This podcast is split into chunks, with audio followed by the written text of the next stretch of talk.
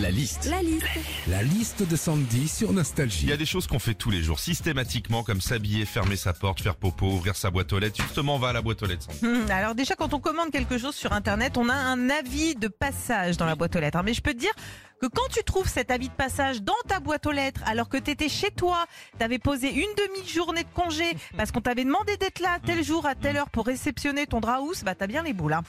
C'est de plus en plus rare, mais dans la boîte aux lettres, euh, des fois, on reçoit aussi des cartes postales.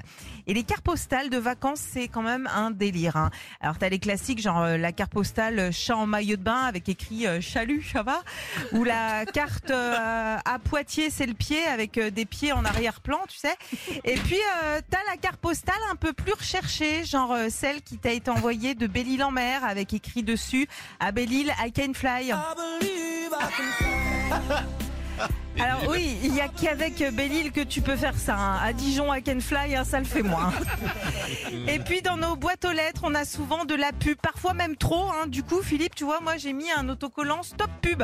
Oui. Et, et bah top, hein, franchement, du jour au lendemain, plus rien. Et du coup, bah ça a tellement bien marché que là, j'ai mis un autocollant stop, stop impôt. Retrouvez Philippe et Sandy, 6h-9h sur Nostalgie.